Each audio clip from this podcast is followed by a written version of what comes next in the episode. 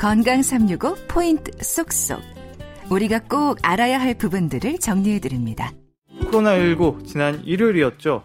이 거리두기 세부 지침이 발표되면서 3단계로 조금 더 명확하게 했습니다. 지금은 사회적 거리두기 1단계라고 방역 당국이 밝혔고요. 사실 이 단계가 올라갈수록 위험은 더 커지는 겁니다. 그래서 3단계가 되면은 사실은 어, 필수적인 활동 외에는 모든 사회 경제적 영역에 있어서 활동이 이제 중단될 수밖에 없는 상황인데요.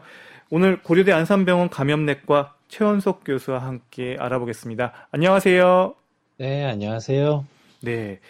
먼저 정부의 거리두기 단계별로 발표를 했는데요. 이 3단계 어떤 기준일까요? 네, 뭐 1단계, 2단계, 3단계로 나눴죠. 뭐 몇 가지 기준이 있습니다만 제일 중요한 건 어, 발생하는 신규 환자 수가 될 텐데요. 어, 평균 한 50명 이내인 경우가 1단계이고요. 그 다음에 50명에서 100명 정도의 숫자를 보이면 2단계, 그리고 100명 이상을 넘어가거나 또는 뭐 환자 수가 한 두 배 이상 증가하는 양상이면 3단계로 분류한다고 이제 정부에서는 이야기를 했습니다. 음, 그 전에 강력한 사회적 거리두기, 사회적 거리두기, 생활 속 거리두기, 어, 그것하고는 조금 다른 개념인가요? 사실은 완전히 다르다기보다는 용어가 좀 수정이 된 거죠. 그래서 어, 생활 속 거리두기, 사회적 거리두기 이런 게 결국 그 안에 거리두기라는 개념을 내포하고 있는데 어, 마치 그렇지 않은 것처럼 느껴지기 때문에 오히려 이제 조금 더 강화되거나 조금 덜한 정도이지만 거리두기의 단계를 유지한다라는 개념이 좀 들어 있기는 하고요. 그다음에 어 이제 수치화돼서 기준을 좀 만들었다는 거. 특히 몇 명 이상이 모이는 것이 가능하다 그렇지 않다. 이제 이런 어 어떤 이제 사회 활동이나 모임에 있어서의 기준을 좀 어 조금 더 체계화해서 만들었다라는 점이 의미가 있을 것 같습니다. 음. 확진자 수를 예측할 수는 없겠지만요. 여전히 치료 중인 환자도 국내에서 많고 계속해서 확진자도 늘고 있기 때문에 이러다가 지금 서울, 수도권, 뭐 충청권 병상이 부족하지는 않을까 우려의 목소리도 높아요. 지금 국내 의료 시스템이 좀 감당이 가능한 정도인지 아니면 앞으로 좀 어느 정도까지 우리가 대비가 되는 건지 좀 그런 것도 궁금한데요. 네, 그 의료 체계가 감당할 수 있는 수준이냐에 대해서는 좀 어, 정부에서 보는 시각이나 또 전문가들마다 좀 의견이 다른 것 같아요. 어, 저는 개인적으로 지금 어, 현재 상황이 뭐 감당할 수 있는 수준을 넘어선 것은 아니겠지만 굉장히 좀 위험스러운 수준까지는 와 있다고 생각을 합니다. 어, 그 이유가 어, 지금 보면 서울 경기 지역 수도권에서 환자분들이 발생했을 때 고령자분들이 많으셨어요. 그러다 보니까 중증으로 진행하는 환자분들이 많았고 음. 어, 일반 병살보다 중증 환자를 볼 수 있는 병상 숫자는 굉장히 제한적이거든요. 그래서 중증 환자분들을 볼 수 있는 정상의 상당수가 이미 점유가 되어 있습니다. 환자분들로요. 음. 그래서 그런 면에서 좀 어려움이 있다는 거고요. 최근에 이제 퇴원 기준이 좀 완화되면서 이제 어, 환자분들은 이미 임상적으로 호전이 됐지만 격리 해제가 되지 못해서 있는 분들이 줄어들어서 일반 병상의 확보는 조금 더 원활해진 측면이 있습니다. 그래서 그런 면은 조금 다행스러운 면 이고요. 그리고 또 한 가지 이제 의료 체계가 감당하기 좀 어렵다고 생각하는 면은 사회 활동이 계속 이어지면서 집단이 모이는 상황이 계속 있지 않습니까? 뭐 학교에서도 모이고 회사에서도 모이고 그러면 환자분이 그 안에 한 명이나 두 명이 발생하면 다수의 접촉자에 대해서 결국 검사를 해야 되는 상황이고 그 검사에 따른 로딩이 의료의 체계 부담으로 이어지거든요. 특히 지금과 같은 이제 여름철이면 선별진료소를 운영하거나 의료진들이 검사를 수행하고 이제 방호복을 입고 다니는 것이 굉장히 어려운 상황이기 때문에 그런 면에서 갖는 부하가 어, 굉장히 많이 올라와 있는 상황이라는 거죠. 그래서 저는 개인적인 생각으로는 지금과 같은 수준의 환자 발생이 이어지면 의료 체계가 감당할 수 있는 수준이다라기보다는 계속 이어지면 감당하기 매우 어려워질 가능성이 높다 이런 생각이 듭니다. 음, 그 이제 방역 당국이 지금 위험도 평가를 갖다가 거의 매일 하다시피 하는데요. 사실 좀 일반 시민들 입장에서 좀 어, 혼동스러운 게 있습니다. 무슨 얘기냐면 지역 사회 감염, 산발적인 감염은 뭐 그렇게 크지 않다. 다만 집단 감염은 늘었다. 이렇게 얘기를 하니까 이게 위험하다는 건지 위험하지 않다는 건지 좀 이런 부분들이 좀 어, 궁금하거든요. 집단 감염은 처음에 유입됐던 환자에 대해서는 어떤 경로인지 알 수도 있고 모를 수도 있지만 그 안에서의 발생은 결국 경로가 확인되어 있는 사람들이죠. 그리고 어떤 집단인지를 저희가 인지하고 있으니까 그 집단에 대한 접촉자 조사나 관리가 조금 용이한 측면은 있습니다. 안 좋은 건 다수의 환자가 동시에 발생한다라는 점이죠.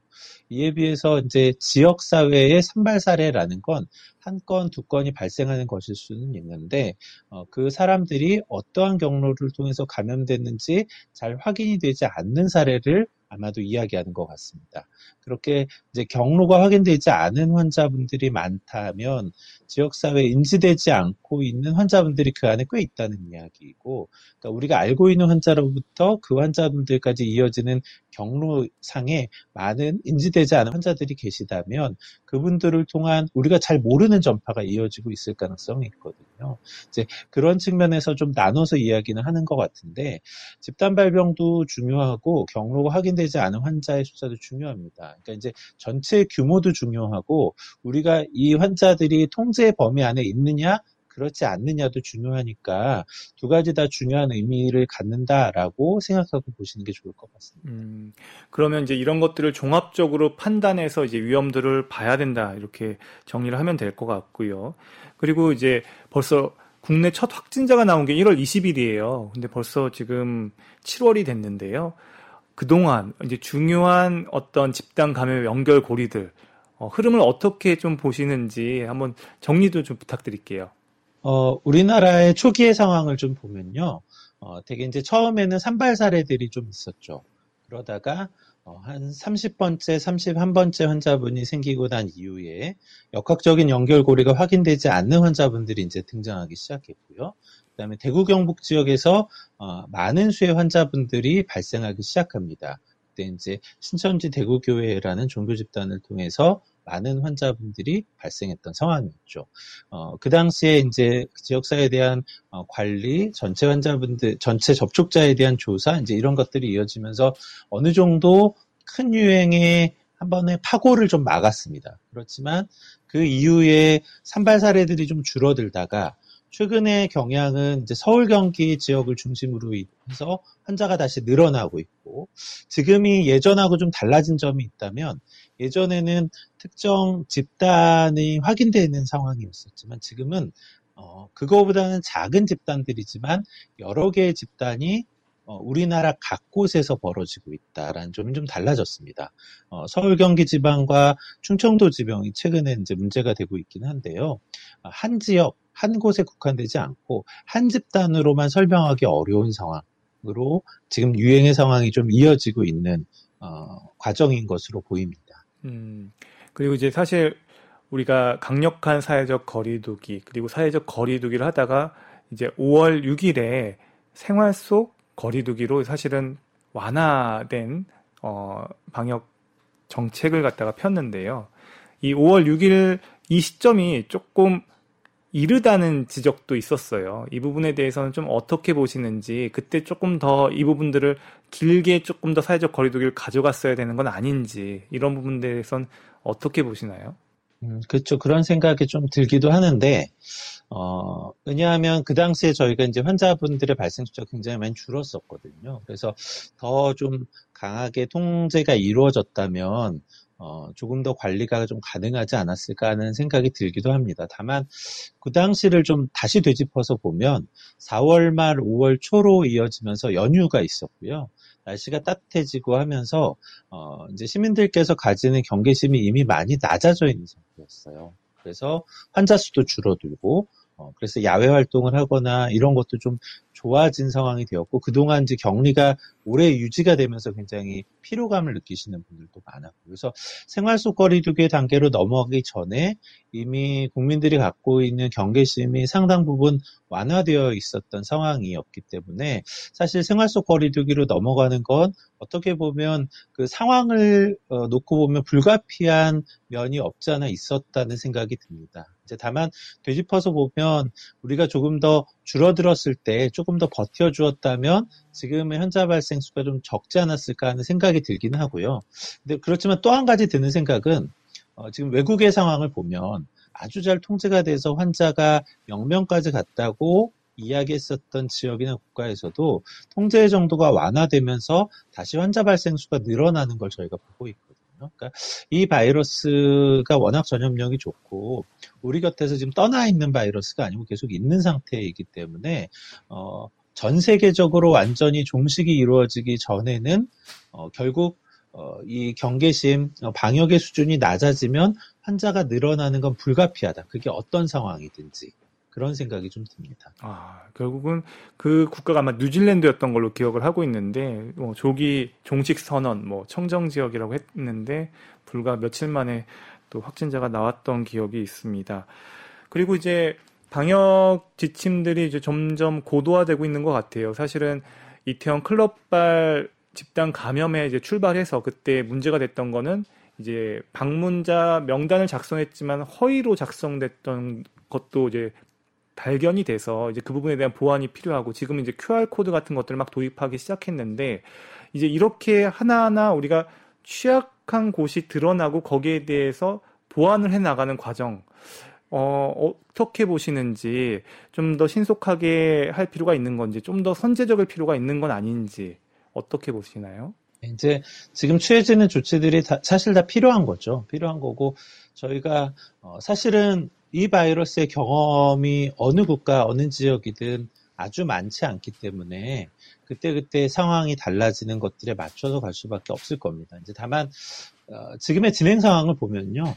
바이러스에 전파되는 상황보다는 이러한 조치들이 조금씩 늦어진다는 느낌은 있습니다. 지금 이제 대개는 어떤 어, 시설이나 지역에서 환자 발생이 많아지면 그게 이제 고위험으로 분류되고 이걸 어떻게 관리할지가 정해지는데 그렇게 분류된 곳 중에서도 환자 발생이 이어지는 곳도 있지만 또 한편으로는 중요하다고 생각하지 않았는데 환자 발생이 이어지는 곳들도 생기고 있거든요. 그러니까 결국 어, 다수가 모이는 곳에서 적절한 방역이 이루어지지 않으면 그곳이 어느 곳이든 환자는 다수가 생길 수가 있더라. 그리고 그곳은 다 고위험이 될 수가 있더라라는. 그래서 저는 사실은 이제 뭐 어떤 사회가 유지되고 경제 활동이 돌아가기 위해서 모두를 동일하게 통제하는 게 어려울지라도 어, 위험도가 사람이 많이 모이는 곳이면 그렇게 다르지 않겠다.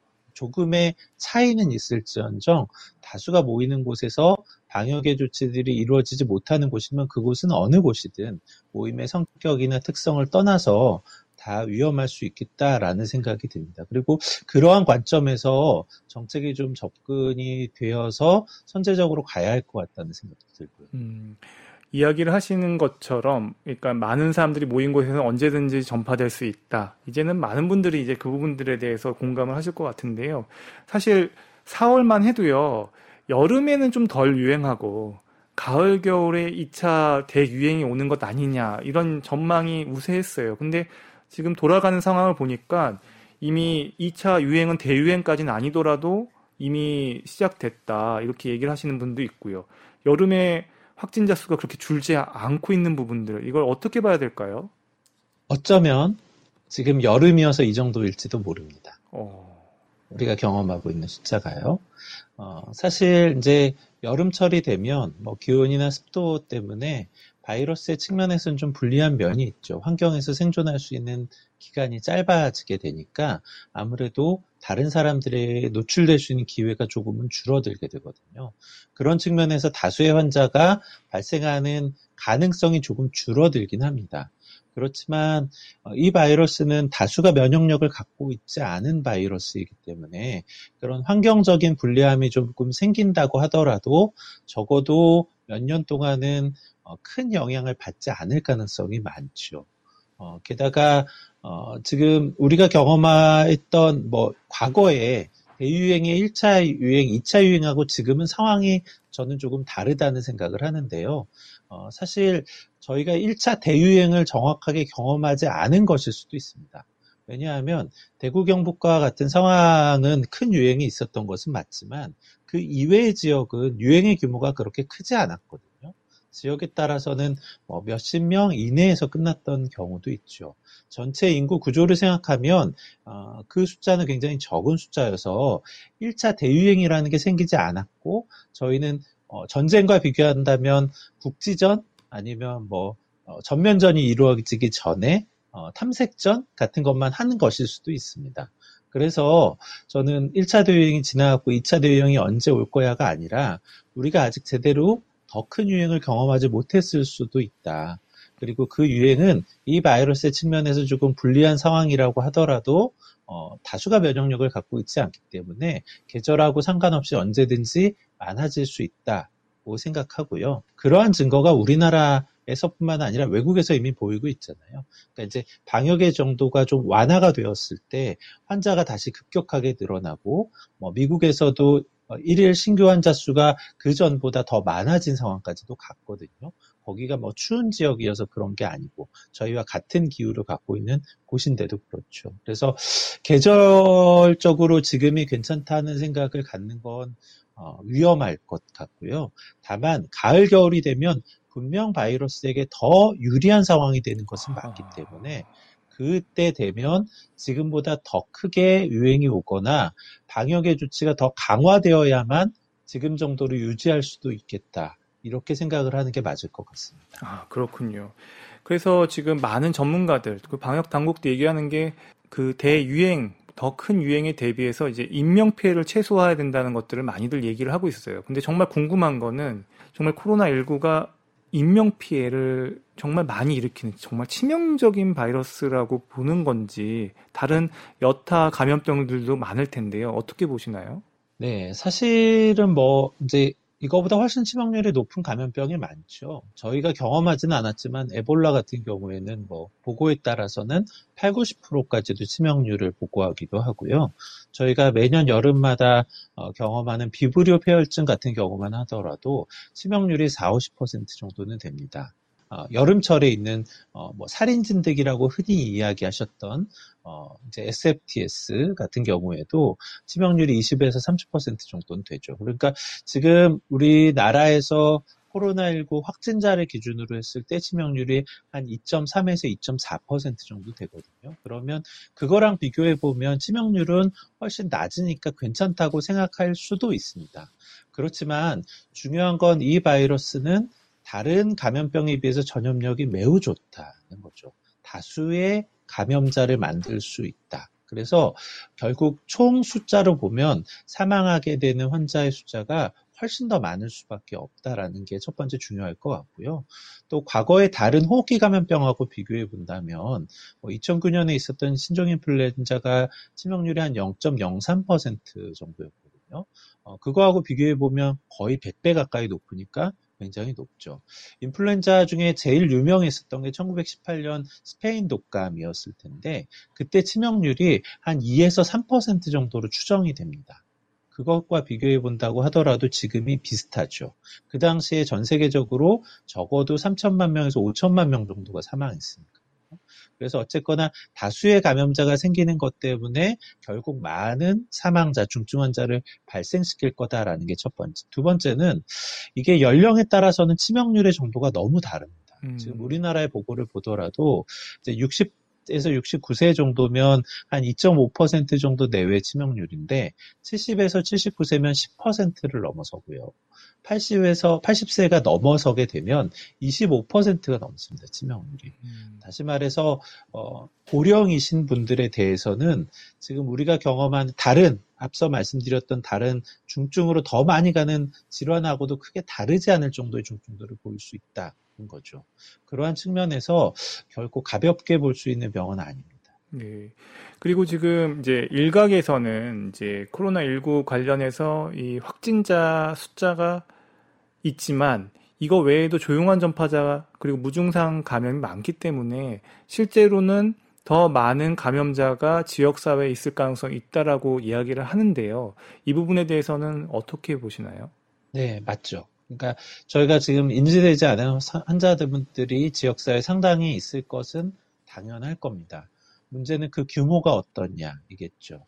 어, 사실 어, 코로나19가 초기에는 뭐 무증상이나 또는 증상이 아주 경한 사람들에 대해서 이견이 좀 있었지만 지금은 어, 접촉자에 대한 전수조사 같은 것들이 이루어지면서 이 질환의 전체적인 스펙트럼, 그러니까 그림이 조금은 드러나고 있거든요. 무증상이나 증상이 너무 경, 경해서 인지하지 못하는 수준의 환자분들이 상당히 많다는 거죠.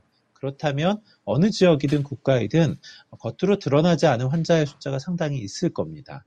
어, 다만 우리나라는 그래도 굉장히 넓은 범위의 검사를 초기부터 계속 진행해 왔었고 접촉자의 경우에 증상이 없더라도 전수조사 같은 형태로 사실 의료계에 많은 부담이 됨에도 그렇게 진행을 해 왔거든요. 그래서 어, 인지되지 않은 환자의 숫자가 외국에 비해서는 상대적으로 많이 낮을 것이다라고 일단 생각은 되고요.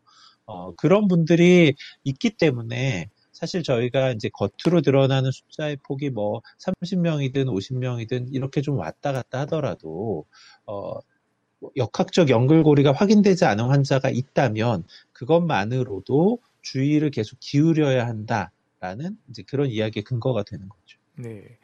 그리고 이제 사실은 많은 분들이 이제 좀 감을 잡은 것 같아요. 그러니까 봉쇄나 아니면은 여러 가지 거리두기를 강화하면 강화할수록 사실은 감염 확진자 수는 확실히 줄어들겠지만 생활하기가 힘들고 이 거리두기를 완화하면 완화할수록 이제 확진자 수는 다시 늘어나고 일상적인 경제 활동은 또 가능하고 사실 방역하고 경제라는 이 두 마리 토끼를 잡는 게 가능은 한 건지 궁금해요. 어, 쉽지 않죠. 어, 지금 이제 외국에서도 그러한 이유 때문에 봉쇄가 완화되고 나서 그리고 나서 환자가 갑자기 폭증을 하게 되고 그러면서 그것이 다시 경제에 영향을 주어서 경제가 나빠지는 이런 상황을 저희가 보고 있습니다. 어, 두 가지를 완전히 만족시키는 건 어려울 겁니다.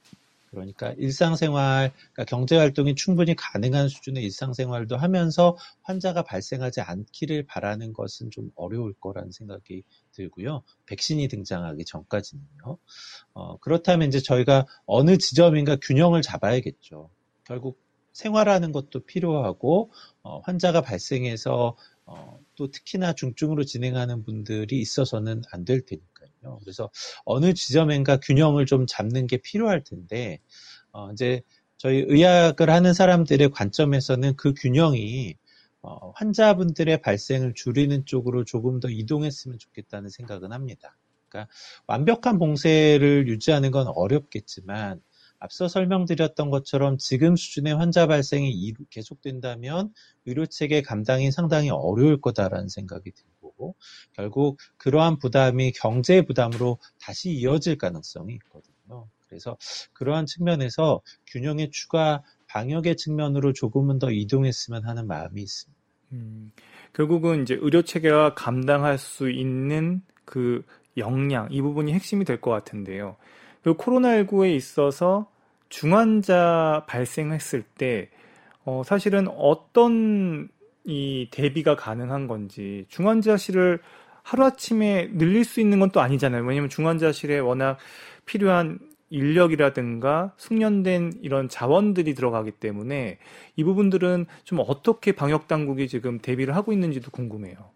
네, 사실 그게 제일 큰 문제죠. 그러니까 경증이나 일반 환자분들을 볼 수 있는 의료 시설이나 어, 이런 것들은 확보하는 게 상대적으로는 조금 나은데 중증 환자를 볼 수 있는 시설과 인력은 단기간에 갖추는 게 아주 어렵거든요. 그러니까 결국은 환자 발생 숫자가 최대한 줄어들도록 만드는 것. 특히 중증으로 진행할 수 있는 고위험군이 어, 감염되지 않도록 막는 것. 그게 결국은 의료 체계 중증 환자의 부담을 줄이는 방법이 될 겁니다. 지금은 이제 어, 조금 더 긴 시각으로 여러 가지 대비를 하고 있긴 합니다. 그 지역의 감염 병 관리를 위한 거점 병원을 새로 지정하기도 했고, 또 이제 병동을 좀 리모델링해서 코로나19 환자분들을 좀 집중해서 볼 수 있는 곳을 준비시키고 있기도 합니다. 또 어, 일부 어, 이제 공공병원에서는 어, 중환자실을 개조해서 코로나19 환자분들을 전담해서 어, 한 열 몇 명 이상이 볼 수 있도록 이런 시설을 지금 준비하고 있기도 하거든요. 그러니까 이제 이런 식의 중증 환자를 볼 수 있는 어, 여력을 좀 늘리고는 있는데 말씀해 주셨던 것처럼 단기간에 늘기가 굉장히 어렵죠. 그래서 결국은 환자를 줄이는 것, 그리고 특히 고령 어, 고령자이신 분들, 만성질환자이신 분들, 이분들처럼 중증으로 진행할 위험이 높은 분들이 노출되지 않도록 최대한 막는 것. 이게 이제 근본적으로는 의료의 부담을 줄이는 길이 될 겁니다. 네. 그리고 이제 중증이 아닌 일반 코로나19 환자분들, 이제 이 숫자가 늘어나면 늘어날수록 일반 병상도 사실은 부담을 줄 수밖에 없는데 이제 그것에 대한 대안으로 이제 대구 경북 지역에서도 도입이 됐지만 생활치료센터가 많은 도움을 줬던 건 사실인 것 같아요. 어, 교수님께서는 생활치료센터에 직접 또 다녀오신 적이 있으시죠? 네, 그렇죠. 이제 저희가 어, 고려대학교 의료원에서 생활치료센터 두 곳을 지원했었거든요. 그래서 저희도 가서 뭐 초기 세팅도 하고 환자분들 관리하는 것들도 같이 진행을 했었죠. 그럴 때 이제 생활치료센터가 사실 지금 무증상 경증인 환자분을 그냥 먼저 바로 생활치료센터로 직행하면 되는 건지 아니면 이런 부분에 있어서도 좀 뭔가 잘 선별을 해서 좀 보낼 필요가 있는 건지 그때의 경험으로 이런 것들이 잘 운영되게 하려면 어떤 점들이 조금 더 보완이 될 필요가 있는지 궁금한데요. 네, 과거에 이제 생활치료센터가 처음 오픈했을 때 상황을 생각해 보면 그때 이제 대구 경북에서 너무 많은 환자분들이 생겼는데 어, 의료가 그걸 감당하지 못하니까 그분들이 그냥 집에 있다가 사망하시거나 이런 경우까지도 발생했었거든요. 그래서 그걸 감당하기 위해서 이제 생활치료센터를 급하게 열었었고 급하게 열었기 때문에 문제가 좀 있었습니다. 그러니까 이제 의료시설이 아닌 곳에서 환자를 봐야 하니까 아무런 체계가 없었기 때문에 그 체계를 아예 처음부터 만드는 것도 필요했고요. 또 동시에 아주 많은 환자분들을 입소시키면서 환자들에 대한 파악이 전혀 안 돼 있는 상태로 200명, 300명 이런 분들이 이제 입소가 돼 있었거든요. 그래서 그분들에 대한 관리 방법을 만들고 뭐 검체 채취 방법, 뭐 동선을 분리하고 아주 초기에 그러한 혼란과 어려움이 좀 많이 있었습니다. 지금은 좀 정리가 되기는 했는데요. 어, 지금도 이제 환자가 많아지면서 생활치료센터를 다시 열기로 했고요. 어, 환자분들이 어, 경증이고 고위험으로 진행할 위험이 적은 분들이라면 어, 바로 의료기관을 거치지 않고 생활치료센터로 가는 것도 가능합니다. 네, 최근에는 이제 의료계 부담을 좀 줄이기 위해서 그런 방법을 조금 더 권고하는 면도 있고요. 네, 그런데 이제 어, 만약에 과거처럼 아주 환자분들이 많아졌을 때 가서 생활치료센터를 열게 되면 갖게 되는 혼란이 아주 많을 거라는 생각을 합니다. 그래서 어, 저희가 이제 계속 권고 드리는 건 미리 열었으면 좋겠다. 음. 환자분들이 많아지기 전에 결국 뭐 집단으로 환자분들이 생기는 건 단시간에 갑자기 일어나는 일이거든요. 그래서 그때 가서 대응하려고 하면 동일한 혼란을 또 겪을 가능성이 있고요. 그러면 환자분이나 의료진 모두 위험해질 수 있기 때문에 환자분들이 아직 많이 늘지 않았다고 하더라도 지역별로 적어도 일정 수준의 어, 경증 환자를 볼 수 있는 시설을 한두 개씩은 열어놓고 그곳에서 이제 수용하면서 수용의 범위가 뭐 70%, 80% 이렇게 찾았을 때 또 하나를 개수한다든가 이런 형식으로 조금 어, 혼란과 위험을 좀 줄이는 형태로 운영이 됐으면 좋겠다는 생각이 듭니다. 음, 사실 이제 코로나19 경증 환자가 다 경증에서 마무리가 돼서 태어나면 제일 좋겠지만 퇴소하면 제일 좋겠지만 경증에서도 중증, 위중한 상태로 가는 경우가 있단 말이죠. 그럼 이렇게 생활치료센터에서 잘 관리를 하다가 어떤 신호, 어떤 증상이 생겼을 때, 아, 이분은, 어, 더 상급 병원이나 다른 이송을 해야 되거나 전화를 해야 된다. 이런 기준들이 있습니까? 네. 어, 이제 저희가 환자분들의 중증도를 점수로 매기거든요. 그래서 그 점수로 나빠지고 있다, 아니다라는 것을 알 수 있고요. 제일 중요한 건 이제 생체 징후, 그러니까 생체 징후 중에서도 결국 호흡기를 침범하는 질환이니까 얼마나 호흡 곤란이 있는가 또는 호흡 빈도가 얼마나 빨라지고 있는가 이런 게 아주 중요한 어, 요소가 됩니다. 환자분들을 평가할 때요. 또 뭐 의식의 변화라든가 다른 생체 징후의 변화도 중요할 거고요. 또 저희가 이제 경험적으로 보면 환자분들이 나빠지실 때 되게 발열이 잘 조절이 되지 않고 지속되는 양상을 보입니다. 그래서 그런 환자분들이라면 주의를 하고요. 또 이제 증상이 발생하고 나서 1주에서 2주 사이 시점이 환자분들이 나빠질 때 가장 흔히 나빠지는 경과를 보이는 시기거든요. 그래서 이제 그 시기에 맞추어서 뭐 엑스레이를 다시 찍어본다든가 집중적으로 환자분들에 대한 병력이나 상태를 체크한다든가 하는 이제 그런 관리를 할 수가 있습니다. 네. 박광식의 건강 이야기 코로나19에 대한 자세한 내용 듣고 있습니다. 교수님 이번에는 백신과 관련해서 질문을 드려볼게요. 사실 많은 분들이 기다리고 있는 것 중에 하나가 바로 백신일 텐데요. 지금 현재 상황은 어떻습니까? 어, 네. 이제 백신이 그래도 임상 연구 단계로 넘어간 것이 상당히 많습니다. 그러니까 임상 연구는 허가 전에 1상, 2상, 3상 이렇게 세 가지로 나누어지는데요. 어, 지금 이제 3상 연구 단계까지 진행한 것도 있고요. 지금 이제 1상에서 2 상 정도에 있는 단계에 있는 어, 백신들이 상당수 있습니다. 집계하는 곳에 따라서 조금은 다릅니다만 적어도 10개에서 15개 이상의 백신이 그런 임상 연구의 단계까지 올라간 것으로 보입니다. 어, 다만 어, 그러면 이제 3상까지 갔으니까 금방 백신이 우리 곁에 어, 등장하지 않을까 이렇게 네. 생각하기는 좀 어렵습니다. 아, 왜냐하면 일상은 되게 이제 안전성을 보는 거고요. 아, 백신의 경우는 환자한테 적용하는 게 아니니까 1상과 2상을 같이 합쳐서 하기도 하고, 어, 이제 3상으로 넘어가면 실제 예방하는 효과를 평가하게 되거든요. 네, 이제 그런 예방하는 효과를 평가하기 위해서는 굉장히 많은 수를 대상으로 연구가 진행되어야 하고 관찰 기간도 꽤 필요합니다. 그리고 실제로 성공할지 않을지도 좀 봐야 되겠죠. 그래서 그러한 측면에서 3상까지 아, 진행한 게 있다고 하더라도 성공 여부는 좀 보아야 하고요. 두 번째는 생산에 대한 문제입니다. 이제 백신이 기존에 코로나 백신이라는 게 있었으면 그러한 뭐 생산의 방법이나 그런 시설을 이용할 수가 있는데 어, 코로나19 같은 경우에는 기존에 어, 코로나 바이러스 자체에 대한 백신이 아예 없었거든요. 그래서 어, 새로운 방법으로 개발을 한다거나 기존의 시설을 좀 전용해서 이용을 하거나 이러한 방법을 쓰고 있는 거죠. 어, 그러면 개발에 성공하는 백신이 있다고 하더라도 어, 많은 사람들에게 접종이 가능한 수준의 대량 생산이 될까? 이 부분에 조금 우려가 있습니다. 그래서 어, 실제로 어, 많은 분들이 접종이 가능한 수준까지 가려면 다 성공하는 과정을 거치더라도 아무리 빨라도 내년 어, 중반 하반은 넘어야 하지 않을까 하는 생각이 좀 들고요. 이제 그 다음에 좀 이론적인 부분이긴 하지만 어, 이제 백신 접종하고 나서 이 효과가 얼마나 오랫동안 유지될지는 또 모르거든요. 바이러스가 변이를 일으킬 수 있는 측면도 있고 또 백신에 의해서 유도된 항체가 얼마나 오래 지속되냐에 대한 어, 걱정스러움도 있기 때문에 이러한 부분도 경과를 좀 보아야 알 수 있을 것 같습니다. 생각보다 조금 더 기다려야 될 가능성이 많이 높아 보이네요.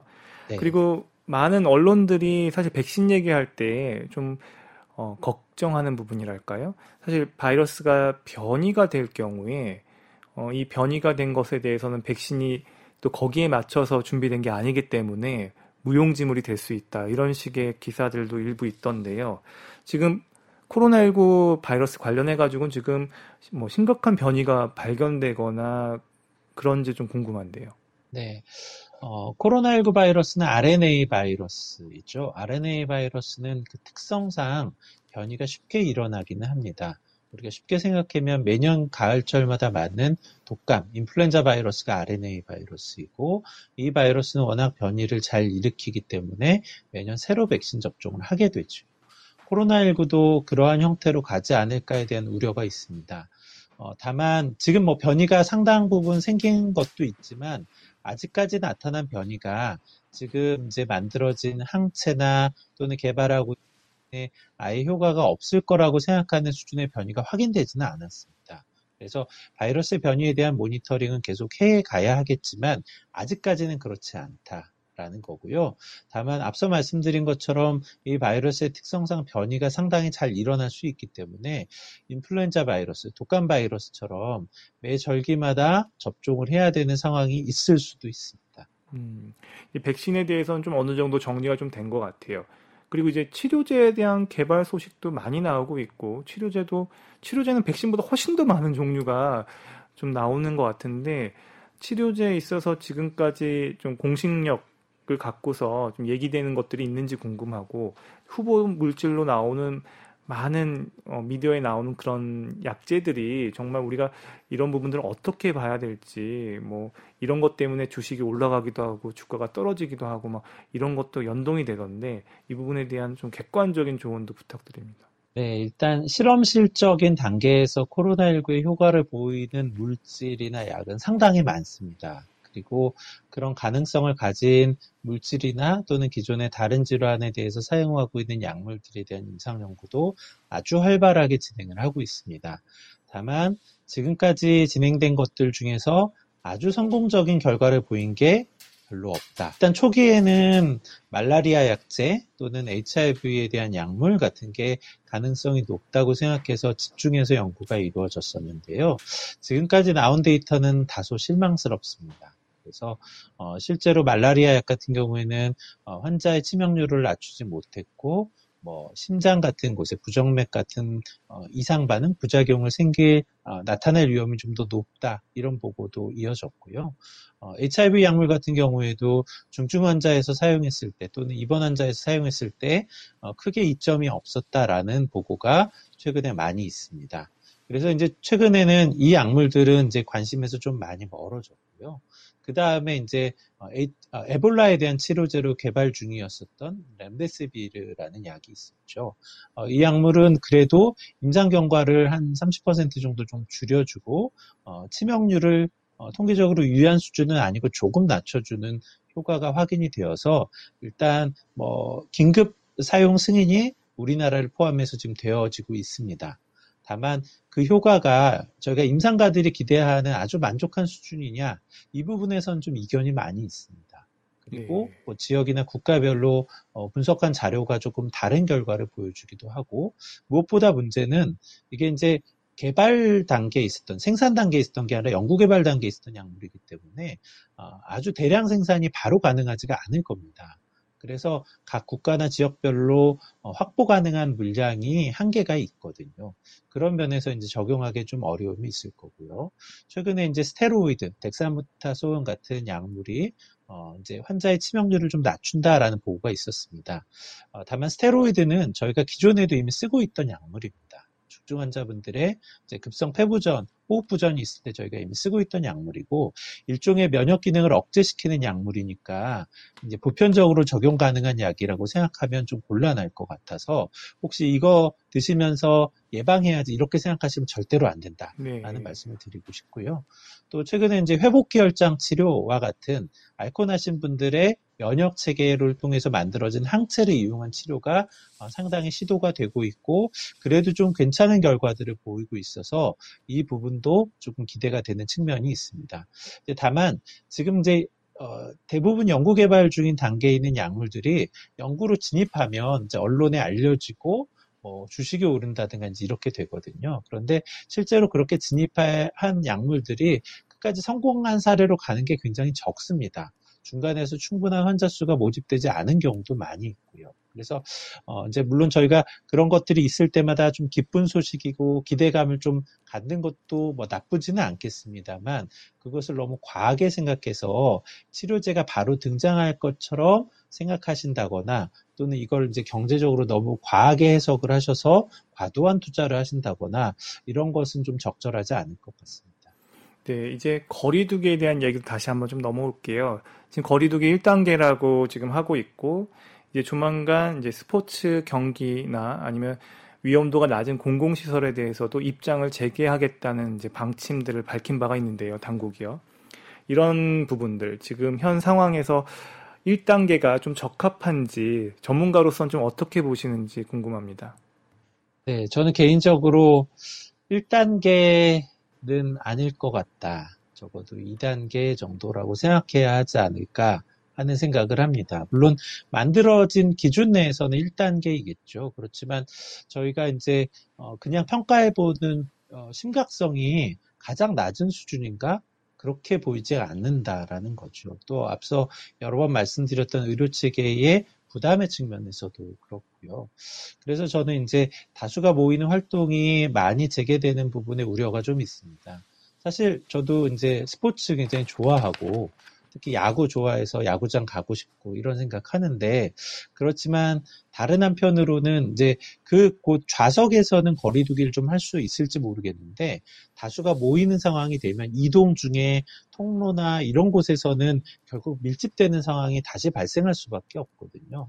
그러면 그 과정 중에 노출되는 환자가 있을 수 있고 또 그렇게 노출되었을 때 어, 이제 경로나 상황을 정확하게 인지하기 어려운 측면도 좀 생길 겁니다. 이건 뭐 야구장이나 스포츠 시설뿐만 아니라 이제 여름철에 이제 휴가 시즌이 오기 때문에 그런 휴가지 같은 곳에서도 벌어질 수 있는 상황이 될 텐데요. 그래서 저는 어, 지금을 1단계로 놓고 그러한 활동이나 시설의 이용이 모두 가능하도록 하는 것에 대한 우려를 많이 갖고 있습니다. 음, 실제로 저도 좀 공감하는 부분이 있습니다. 왜냐하면 지금 야구나 이런 부분들은 무관중 경기를 하고 있는데 오히려 이제 무관중에서 이제 입장을 시킨다고 한다면 이런 것들이 미디어를 통해서 이제 전파가 됐을 때 일반 국민들에게는 어떤 신호를 줄까를 생각해 보면 아, 좀 더 나아진 건가? 이제는 좀 더 많이 돌아다녀도 되는 건가? 아닌가 하는 이런 신호를 줄 수도 있어서 이런 부분에 대한 걱정이 저도 있는 건 마찬가지입니다. 교수님 이제 사실 이제 지난 1월 20일에 첫 확진자가 나온 이후에 오늘까지 이제 코로나 19 계속 연일 많은 인터뷰도 하시고 음, 지켜보셨을 텐데 소감이 어떤지 좀 궁금해요. 어, 네. 어, 오래 갈 거라고 생각했는데 오래 가니까 굉장히 힘드네요. 그런 거는 좀 있는 것 같고요. 어, 이제 다만 어, 결국 뭐 저희가 계속 막아내야만 되는 거니까 국민들의 동참이 아주 중요한 부분이 될 텐데 그러한 부분에 있어서 많이 지쳐서 그러실 수도 있고 또는 너무 생활하기가 어려워져서 그러실 수도 있는데 예전에 비해서 경계심이 많이 낮아진 것 같다라는 생각을 합니다. 그래서 뭐 지금 이제 밖에 나가서 보면 어 거의 일상하고 많이 차이가 나지 않은 듯 보이고 마스크 착용만 조금 하는 것처럼 보이고 그것도 이제 조금 눈치 보면서 하시는 정도인 것 같다는 생각이 들어서 언제라도 환자가 갑자기 많아지는 상황이 오지 않을까. 그렇게 많아졌을 때 그때는 통제가 더 이상 어려워지는 상황이 오면 어떡하나 이런 걱정을 사실 많이 갖고 있습니다.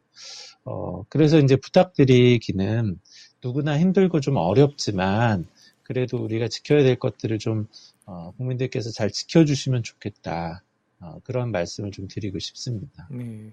지금 1단계 상황에서는 결국은 국민 한 명 한 명 개인의 생활 방역 수칙들을 잘 지키는 게 중요하지 않을까 싶은데요. 사실 이런 부분들에 있어서 제일 어려운 게 이제 함께 식사하는 자리, 그러니까 식당 아니면 이제 식, 문화라는 걸 갖다가 우리가 마스크를 벗어야 하는 상황이기 때문에 참 이런 부분들이 어렵더라고요. 그래서 일반 국민분들에게 이것만이라도 조금 더 지켜달라 요청하실 부분이 있다면 어떤 게 있을까요? 어, 네. 그러니까 이제 결국 뭐 생활 사회가 돌아가야 하니까 모든 활동이 제한될 수는 없겠죠. 일도 해야 하고 식사도 해야죠. 해야 되는데 어, 줄일 수 있는 것들을 좀 줄여보자는 거죠. 그래서 어, 모든 걸 완벽하게 통제할 수 있다라고 생각하는 것보다는 위험도를 낮출 수 있는 부분은 최대한 낮춰보자라는 측면으로 접근을 해보면 좋을 것 같습니다. 그래서 뭐 모임이나 활동의 경우에도 줄일 수 있다면 규모를 축소할 수 있다면 또는 다른 위험도를 낮춘 형태로 바꿀 수 있다면 그렇게 바꾸기 위한 노력을 좀 계속 하면 좋지 않을까. 또 일반 시민들의 측면에서는 어, 이게 결코 끝나지 않았거든요. 그리고 이제 특히 젊은 분들은 어, 별거 아닌 것처럼 생각하고 지내시는 경우도 꽤 많으신 것 같아요. 그런데 어, 결코 그렇지 않다.